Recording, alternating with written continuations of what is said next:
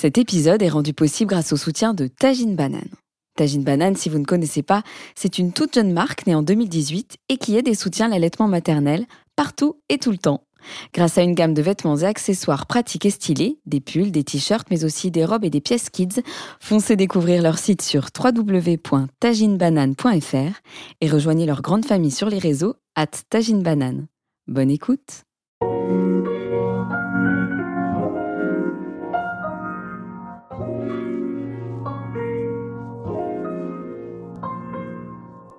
140 par minute, c'est le podcast médical qui interroge sur la périnatalité et la parentalité aujourd'hui. 140, c'est le nombre de battements cardiaques du bébé à la naissance. Ça peut être aussi le rythme de notre cœur d'adulte, accéléré par l'angoisse ou le stress, ou bien lorsqu'il bat la chamade lors d'une rencontre amoureuse ou lors de nos ébats. Entre cœur et raison, entre intuition et preuve scientifique, qu'en est-il de la périnatalité et de la parentalité aujourd'hui? Je suis Laure Gessler, je suis médecin diplômée en santé de la mère et de l'enfant. J'ai plaisir à accompagner les jeunes parents et les moins jeunes d'ailleurs dans l'aventure de la parentalité. J'aborde les questions santé et éducation sans filtre sur les réseaux sociaux et sur ma chaîne YouTube Le Cœur Net. Puis chez moi, je tente d'appliquer mes conseils en pratique puisque je suis maman de trois enfants.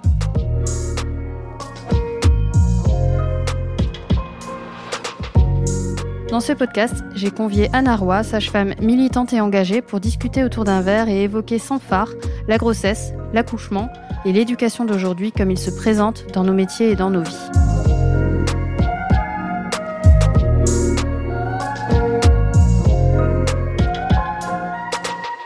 Bonjour à toutes et à tous, bienvenue dans 140 par minute. Nous avons déjà abordé la toxicité familiale lors d'un précédent épisode. Celui-ci traite de la toxicité médicale pure, les maladies, euh, les drogues, mais aussi de la relation au sein du couple qui peut être aussi toxique. Bonjour Anna. Bonjour. Merci d'être ici autour d'un thé et de mettre le doigt sur les sujets qui peuvent faire peur. Déjà, il y a la toxicité de certaines maladies. Enceinte, il ne faut pas attraper euh, la toxoplasmose, le CMV, la rubéole, la varicelle, enfin j'en passe. On en parle? Oui, et là c'est un peu un sujet euh, où il y a un grand décalage entre les professionnels de la santé et les patients. Euh, je m'explique, c'est que nous, on voit les conséquences de ces maladies. Donc on en a une vision très négative, donc on fait très peur. Mais en fait, on le fait des fois un peu malgré nous. Et en fait, les patients se disent, mais ils sont hyper infantilisants, qu'est-ce qu'ils ont à vouloir me contrôler ma vie, etc. Mais je voudrais vous dire, euh, chers patients, que nous, voilà, on a l'envers du décor. Donc pour moi, le CMV, c'est juste un, une sale, euh, sale virus à la noix, quoi. Donc vraiment, il faut s'en protéger. J'en ai l'intime conviction. Pareil pour le parasite de la toxoplasmose. Enfin, vous voyez. Donc euh, oui, on, il faut quand même se prémunir de ces maladies. Alors comment aborder la question pour et bien le vivre? Comment on peut en parler Ah bah c'est très délicat. C'est très délicat. C'est-à-dire informer sans faire peur informer en donnant envie de se protéger de la maladie, mais sans en faire une obsession, bah, c'est hyper compliqué. Hein. Je crois même que j'ai pas encore fini d'arriver à être bonne sur le sujet. Donc, euh, bah, je, moi, ce que je fais, c'est que je dis quelle est la maladie, quels sont ses risques et comment on s'en prémunit. C'est pas facile, hein. Et puis pour la patiente aussi, c'est pas simple parce qu'on nous demande de faire attention à tout, puis en même temps, il faut être hyper épanoui pendant notre Voilà, c'est ça, exactement, exactement. C'est assez paradoxal. Ouais. Alors moi j'ai un petit message à passer à ceux qui prennent l'avion en ayant une varicelle. Alors ça arrive, des fois on a au dernier moment on a un gamin, euh, notre enfant qui développe des, boutons. C'est une maladie quand même euh, infantile qui est très connue, mais qui peut être dramatique pour les femmes enceintes et puis aussi euh, les personnes qui ont une faible immunité, par exemple. Alors moi, je soutiens vraiment le personnel qui débarque les enfants qui ont la varicelle, parce qu'il faut vraiment pas minimiser cette maladie quand elle touche ces gens-là.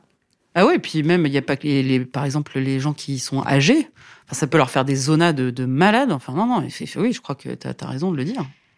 Et le Covid, alors? Est-ce que c'est dangereux pour les femmes enceintes et les bébés? Alors, pour les bébés, alors je ne suis pas pédiatre, hein, vous m'avez bien compris. Je crois que pas, ou en tout cas, c'est rarement, très, ou exceptionnellement même, j'ai entendu dire, euh, grave pour les enfants. Donc, ça, c'est cool. Euh, par contre, pour les femmes enceintes, euh, oui, je ne vais pas mentir. Hein, euh, surtout au troisième trimestre, c'était identifié comme un facteur de risque. elles font partie d'ailleurs, les femmes du troisième trimestre, des personnes vulnérables à risque de formes graves. Oui, d'autant plus si elles ont des facteurs de risque surajoutés, comme le diabète, l'hypertension, l'obésité, tout ce que vous voudrez. Euh, non, c'est une maladie embêtante quand on est enceinte. Et parce que même, euh, moi, vous savez, j'ai des patientes qui ont eu des formes qu'on catalogue de légères pendant le premier confinement. Et bah, mine de rien, elles disent Bah ouais, mais j'étais au lit pendant 15 jours, j'ai eu du mal à m'en remettre. Alors certes, j'ai une forme légère, mais en fait, ça m'a flingué quand même un mois et demi de ma grossesse.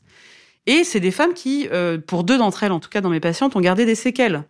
Donc non, moi, je moi, pas peur de faire peur. Je le dis, le Covid, c'est une sale merde, et il faut s'en prémunir par tous les moyens. Et le mieux, c'est encore de ne pas l'attraper. Voilà, c'est tout. Je suis très à l'aise avec le Covid, moi. La Covid, pardon. Et donc, on parle de toxicité. Il y a aussi les drogues, les drogues licites, donc euh, l'alcool, le tabac, les médicaments, et les drogues illicites, c'est les stupéfiants, en fait. Des drogues, elles entraînent une dépendance. Donc, c'est là que ça devient compliqué. Anna, la question qui tue, est-ce que les drogues sont interdites pendant la grossesse? Non.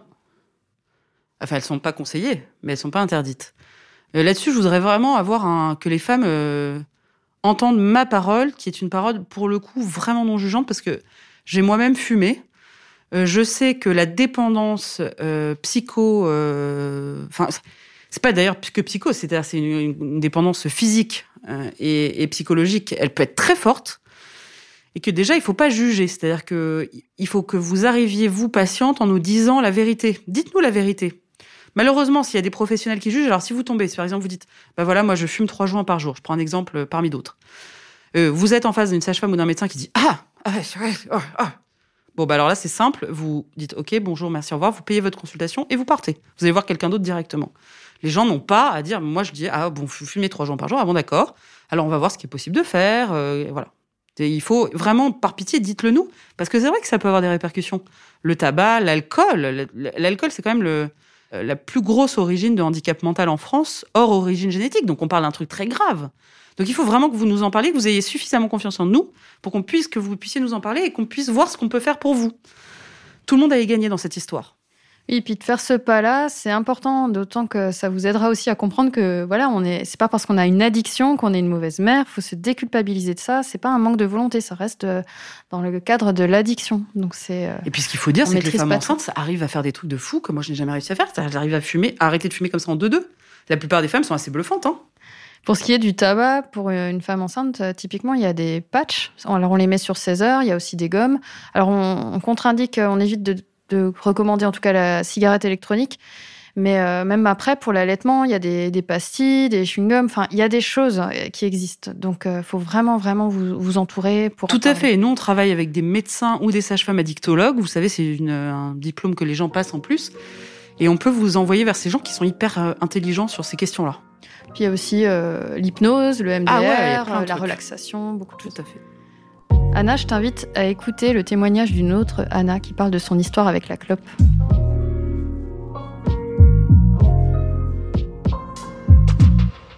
Alors moi, je m'appelle Anna, j'ai 40 ans cette année et j'ai trois enfants. Et euh, j'ai fumé euh, pendant 10 ans à peu près, un peu plus. J'ai commencé à fumer au lycée. Et j'étais une fumeuse vraiment décomplexée, c'est-à-dire que j'ai adoré fumer, j'ai fumé beaucoup sans aucune réserve euh, et sans la moindre envie d'arrêter. Jusqu'à mes 27 ans, mes 27 ans, je suis tombée enceinte de ma fille aînée, Juliette. Et donc j'ai décidé d'arrêter de fumer euh, avec mon conjoint qui fumait tout autant que moi, mais lui avec euh, beaucoup moins de, de sérénité. Euh, lui, il avait déjà arrêté de fumer une fois, il avait vraiment très envie d'arrêter. Ben, le, ma grossesse, évidemment, a été un, déclencheur. Quand j'ai appris donc, que j'étais enceinte, euh, j'ai appelé Tabac Info Service. J'ai été contactée par un tabacologue, mais bon, en fait, la première fois que j'ai que j'ai contacté le tabacologue, elle m'a dit quelque chose qui m'a vraiment marqué, qui a vraiment été un, un électrochoc et, ce qui, ce qui m'a fait tenir euh, ensuite pendant toute ma grossesse, c'est qu'elle m'a dit qu'en fait, à chaque fois que je tirais sur une cigarette, à chaque fois que j'aspirais sur ma cigarette, c'était comme si on bloquait la respiration du bébé, comme si on bloquait l'arrivée d'oxygène en fait euh, dans le cordon, qui m'a fait radicalement vouloir euh, arrêter de fumer. Et voilà, donc euh, en fait, en les premières semaines, peut-être le, les deux premières semaines après avoir fait mon test de grossesse, euh, j'ai réduit ma consommation de cigarettes. Alors j'étais à quelque chose comme deux, deux paquets par jour. Donc j'ai réduit ma consommation à peut-être 10 puis 5 par jour. Ça m'a pris une ou deux semaines. Et puis ensuite, j'ai eu ce rendez-vous avec la tabacologue et j'ai arrêté complètement. Voilà, après, il n'y a pas eu de suivi euh, de, avec la tabacologue, il n'y a pas eu de suivi, mais, mais j'ai tenu comme ça pendant toute la grossesse. Alors par contre, j'ai beaucoup compensé en mangeant énormément euh, de, de sucreries, de M&M's, de gâteaux. Enfin, j'étais pour le coup, c'était vraiment une grossesse euh, sans aucune réserve. Euh, d'un point de vue diététique, c'était n'importe quoi. J'ai pris 27 kilos. Et du coup, j'ai un accouchement d'ailleurs qui s'est vraiment pas bien passé, euh, en grande partie, je pense, parce que j'étais, euh, pas euh, en bonne santé à ce moment-là. Enfin, j'étais, trop grosse, j'étais pas, je maîtrisais rien de, mon corps. et puis par ailleurs, j'étais pas bien préparée, mais ça c'est autre chose. Et voilà. Ensuite, j'ai, en fait, pour avoir ma deuxième fille, ça a été très long pour des raisons tout à fait inexpliquées aujourd'hui. Hein, au bout de 11 mois, je- j'ai fini par tomber enceinte. euh, et puis, à la première échographie, euh, on s'est rendu compte que le, fœtus avait cessé de se développer, qu'il n'y avait pas de battement de cœur. Enfin bref, en tout cas, ça faisait, euh, plusieurs semaines déjà qu'en fait la grossesse n'évoluait plus. Et j'ai dû subir un curtage. euh, Et bon, ça, ça a été très, très. C'était à. C'était peut-être là deux jours avant mon 30e anniversaire. Ça m'a rendu très triste, ça a été très douloureux. Et à la suite de ça, en fait, euh, c'était très explicite comme ça. hein. Je me suis dit ben, que comme mon corps euh, m'aidait pas, ben, j'avais pas envie d'aider mon corps. J'ai eu, en fait, envie et besoin de me venger sur mon corps. Donc j'ai recommencé à fumer, même si en réalité j'en avais pas tant envie que ça parce que j'ai trouvé ça, je trouvais ça dégueulasse. Je me lavais le, visage après, euh, tellement je trouvais que ça puait. Je me lavais les dents après et tout. Finalement, j'ai arrêté définitivement euh, de fumer euh, après la naissance de ma deuxième fille. Bon, là, pendant sa deuxième grossesse, finalement, j'ai bon, pas du tout euh, fumé. J'ai un petit peu repris pour des raisons de sociabilité, euh, quand les collègues avaient fini de manger, avec les collègues, après manger, bref. Jusqu'à ce qu'un jour, je raconte comment j'avais arrêté de fumer et qu'une collègue euh, me dise Mais t'as pas arrêté de fumer T'es es en train de fumer pendant que tu nous racontes ça. Et ça, pareil, ça a été un électrochoc. J'ai pu euh, toucher une cigarette euh, depuis. Voilà.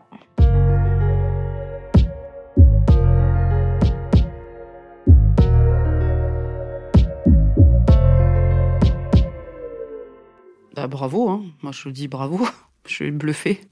Bravo, bravo, bravo.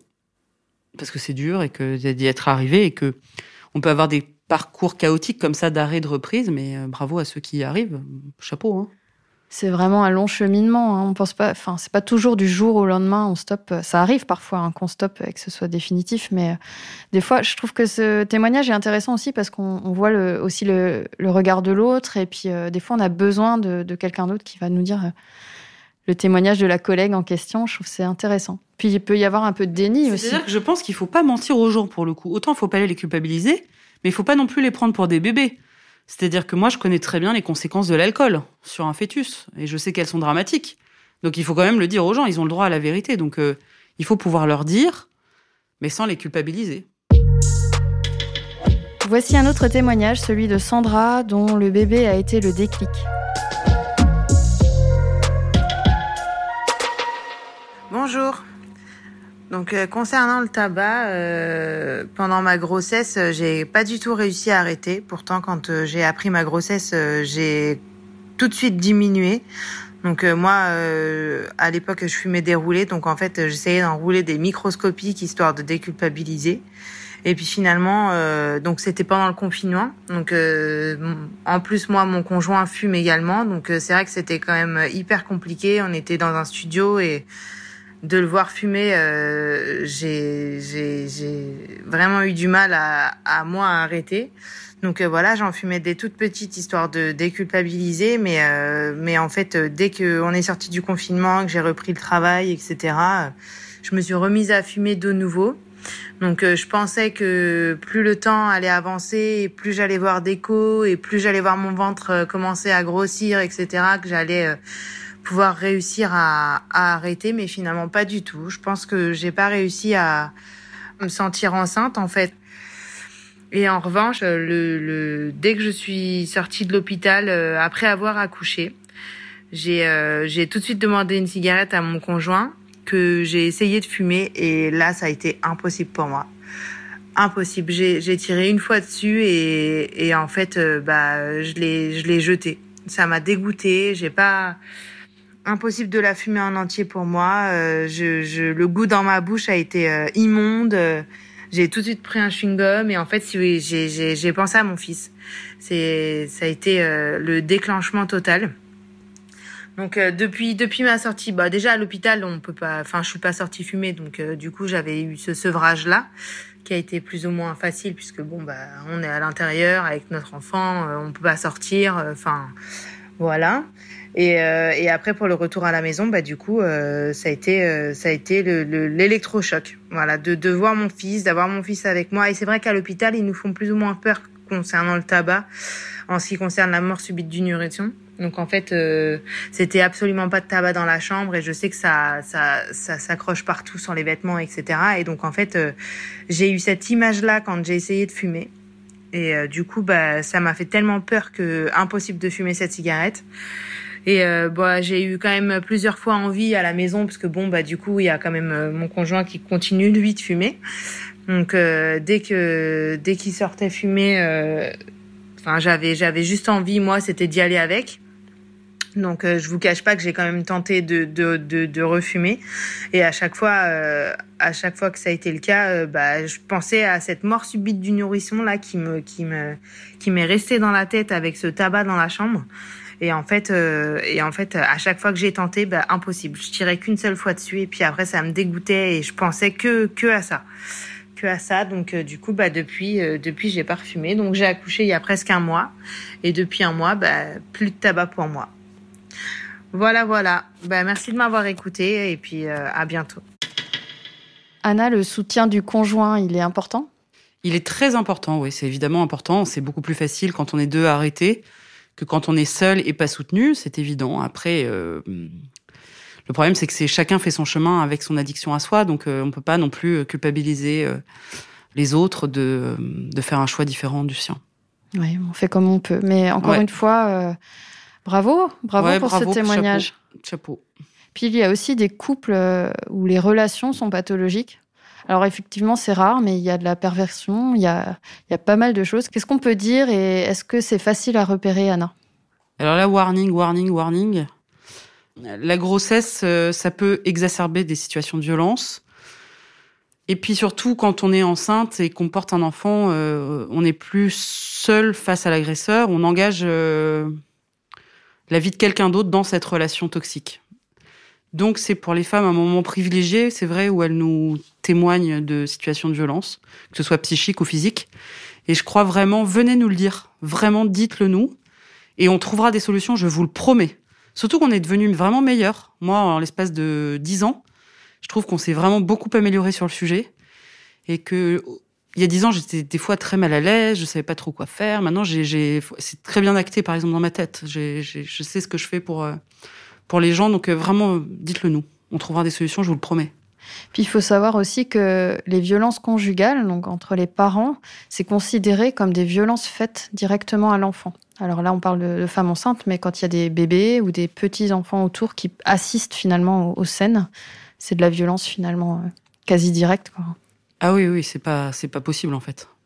Et toi, dans ta pratique, tu adresses euh, aussi les patientes à des services en particulier? Ah bah oui, je peux envoyer des, des patientes aux urgences médico-judiciaires pour, euh, par exemple. Enfin, je peux, euh, euh, on peut saisir la justice en urgence. On peut, il y a tout un tas d'arsenal qui nous sont donnés.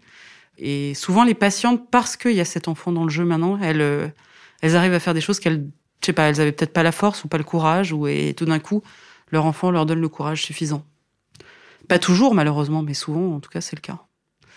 Et c'est très difficile pour nous parce que des fois, nous, on se fait rouler dans la farine. Hein. Donc euh, c'est pour ça, pour ça que moi j'aime bien voir les gens toujours. Je vois la femme seule sans son mari. C'est-à-dire, je, je, de toute façon, quand une femme vient avec son amoureux, il y a toujours un moment. Alors on me dit ah oui, il faut inclure les pères. Oui, mais des fois j'aime bien les avoir. Donc moi, dans le premier entretien, je dois avoir 15 minutes d'échange en secret avec euh, avec la femme. Ça fâche beaucoup les gens, mais il faut pas se fâcher. C'est pour ça. C'est pour éviter des drames ultérieurs. Euh, et puis nous, on se fait rouler dans la farine. Oui, moi, je me rappelle d'un cas en salle d'accouchement où euh, j'avais un couple éploré euh, de la perte d'un enfant qui était mort à 25-26 semaines de grossesse dans le ventre de sa mère. Et j'ai été très touchée par ce père, très oh, j'étais vraiment malheureuse. Bon, l'histoire dit, au final, c'était un type qui avait roué de coups sa femme et qui avait provoqué la mort de son enfant en décollant le placenta tellement il avait donné des coups violents sur l'abdomen de la femme. Donc des fois, on se fait avoir. Alors, c'est vrai qu'on se fait avoir plus quand on est jeune. Moi, plus ça va, moi, je me fais avoir. C'est-à-dire que maintenant, je, négocie plus. C'est-à-dire au moindre truc, tchouk tchouk. Mais euh, ouais, il y a des, des, sacrés, euh, sacrés personnages qui arrivent à emberlificoter leur monde, ouais.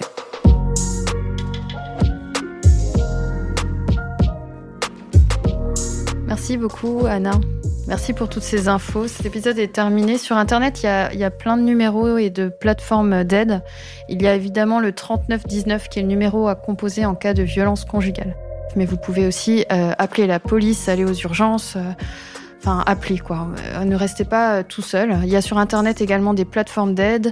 Il y a, concernant les toxicités, tabac info service, drogue info service. Je vous mets tous les liens sur mon compte lecoeurnet.info. C'est toujours simple à dire, mais vous n'êtes pas seul. Parlez-en à votre médecin ou à votre sage-femme. Si cet épisode vous a plu, n'hésitez pas à le partager et à mettre 5 étoiles. Vous pouvez les retrouver sur mon site web www.lecoeurnet.info. Vous pouvez également lire Anna Roy qui a écrit de nombreux ouvrages sur le sujet. 140 par minute, c'est un podcast produit par la SMEC avec Vincent Gérard et Benjamin Muller. La réalisation et la musique sont signés Alexandre Ferreira.